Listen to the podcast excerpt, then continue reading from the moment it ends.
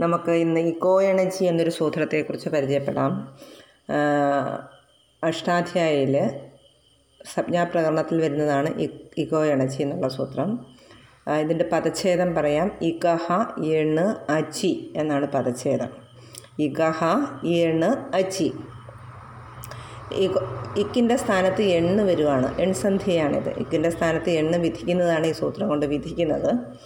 അപ്പോൾ ഇക്കഹ സ്ഥാനേന്റെ അർത്ഥം പറയുകയാണെങ്കിൽ ത്രിപദമാണ് സൂത്രം. ഇക്കഹ എണ് അച്ചി ഇതി പദച്ഛേദ അനേന സൂത്രേണ ഇക്കഹ സ്ഥാനേ എണ് വിധീയതേ.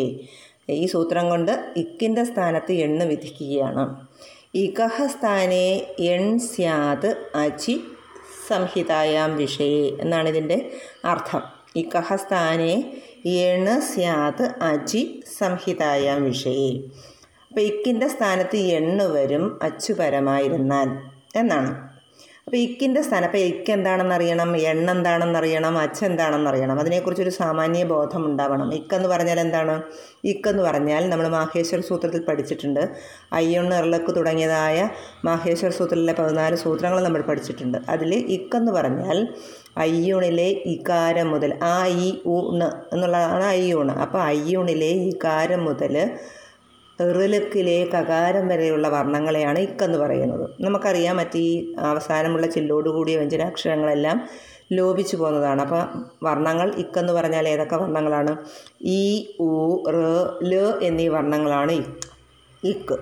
അതുപോലെ എണ്ണെന്ന് പറഞ്ഞാൽ ഹയവരടിലെ യകാരം മുതൽ ലണ്ണിലെ നകാരം വരെയുള്ള ശബ്ദങ്ങളാണ്. അപ്പോൾ അവിടെ ഹയവരടിലെ യകാരം മുതൽ ലണ് യവരട് ലണ്. അപ്പോൾ യവരടിലെ യാവാര ല എന്നീ വർണങ്ങളാണ്. ഈ സൂ അച്ഛൻ പറഞ്ഞാൽ എന്താണ്?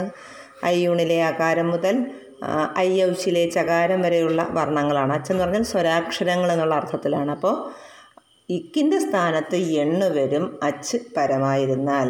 ഇക്കിന്റെ സ്ഥാനത്ത് എണ്ണ് വരും അച്ച് സ്വരാക്ഷരം പരമായിരുന്നാൽ അപ്പം ഈ ഊറ് ൽ എന്നീ വർണങ്ങളുടെ സ്ഥാനത്ത് യാ വാര ല എന്നീ വർണങ്ങൾ വരും സ്വരാക്ഷരം പരത്തിലുണ്ടെങ്കിൽ എന്നുള്ളതാണ് സാമാന്യ അർത്ഥം